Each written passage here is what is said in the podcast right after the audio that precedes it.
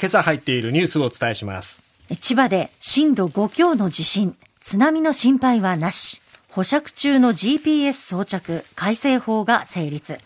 海外逃亡を防止。トヨタ来年3月期の営業利益。3兆円の予想。達成すれば日本企業で初の大台突破。トランプ氏の性的暴行認定。6億7000万円の賠償命令。中学教諭殺人容疑で逮捕。住宅に侵入し住人の男性を視察か。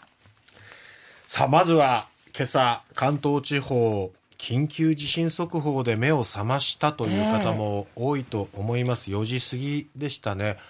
私もこうテレビをつけてニュースなどをチェックしていたら、はい、急に画面が変わって緊急地震速報ですっていうふうに、まあ、スタジオにいたアナウンサーが呼びかけていましたが、えー、今日午前4時16分ごろ千葉県南部を震源とする震度5強の地震がありました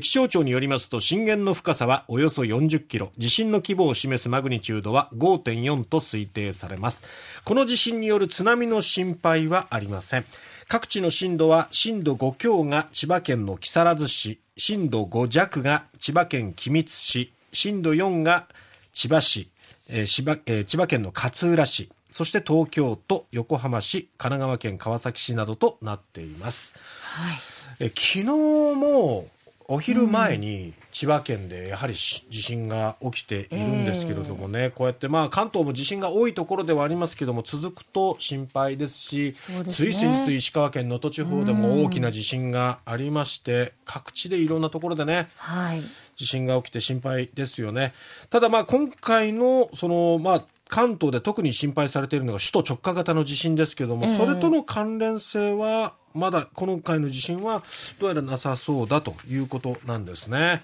ただ、やはりいつ何時襲ってくるかわからない地震への備えっていうのはやっぱり常日頃から大事だなと思いますね。はい。はい、さて、え続いてですけれども、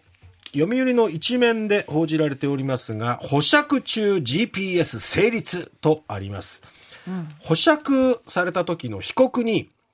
GPS 端末を装着させる制度の導入を盛り込んだ改正刑事訴訟法が昨日参議院本会議で可決、成立しました。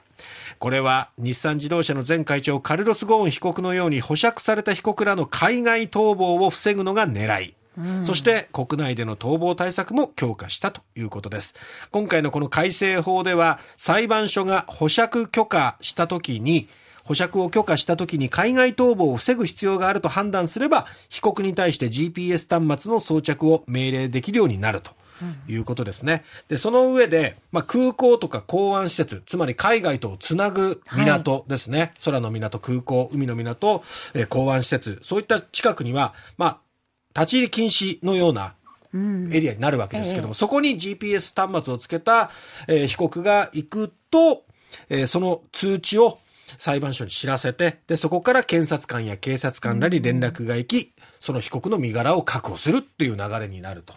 いうことなんですね。ただ、常日頃から保釈中、GPS 端末をつけているとなると、プライバシーっていうところもね、まあね懸念されますけれども、そのプライバシーに配慮して、違反が検知されていないときに、裁判所や捜査機関が位置情報を確認することはできないと。いうことで、まあ、プライバシーも守りながら、いざ、立ち入り禁止に近づいてっていう時、逃亡しようとしてるんじゃないかって思われた時は、通知がいって身柄を確保できるようになるということです。さて、続いて、トヨタです。まあ、今週、いろいろと大手、そして地場企業も決算、3月期決算が発表されるウィークになっていますけれども、うんねはい、トヨタ自動車はですね、来年のことですが、2024年3月期連結決算で、本業の儲けを示す営業利益が、前期比、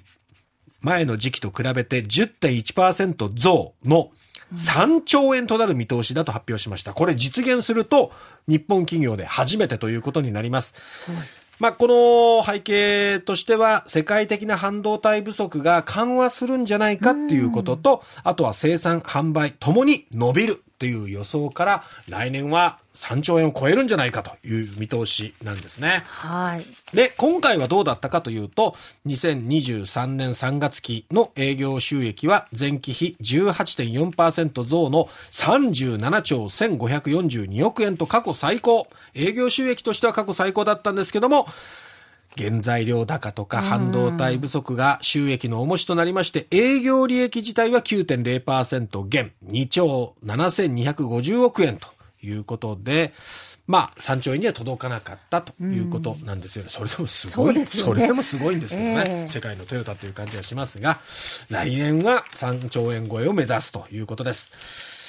さて、トランプ氏ですけれども、アメリカの元コラムニスト、ジーン・キャロルさんがおよそ30年前にトランプ前大統領から性被害を受けたとして賠償金などを求めた民事訴訟で、ニューヨーク連邦地裁の陪審は9日、トランプ氏による性的虐待と名誉毀損を認め、500万ドル、日本円にしておよそ6億7500万円を支払うよう命じる評決を下したということです。ニューヨーク州では本人の同意なしに性的接触があった場合は性的虐待と定義されるということです。一方、レイプされたとする主張は退けたということなんですね。えートランプ氏は評決後、自身のソーシャルメディアに、私はこの女性が誰か全くわからない。この評決は恥ずべきものだ。史上最大の魔女狩りが続いていると投稿したということで、あくまで強気の姿勢というか、まあこういう評決が出たにもかかわらずそれを認めるっていうことは、まあ変わらずないっていうことですよね、トランプさんね。はい。まあ、すでにあのトランプさんは別の刑事事件でもあの責任を問われているわけですけれども、こちらも注目されております。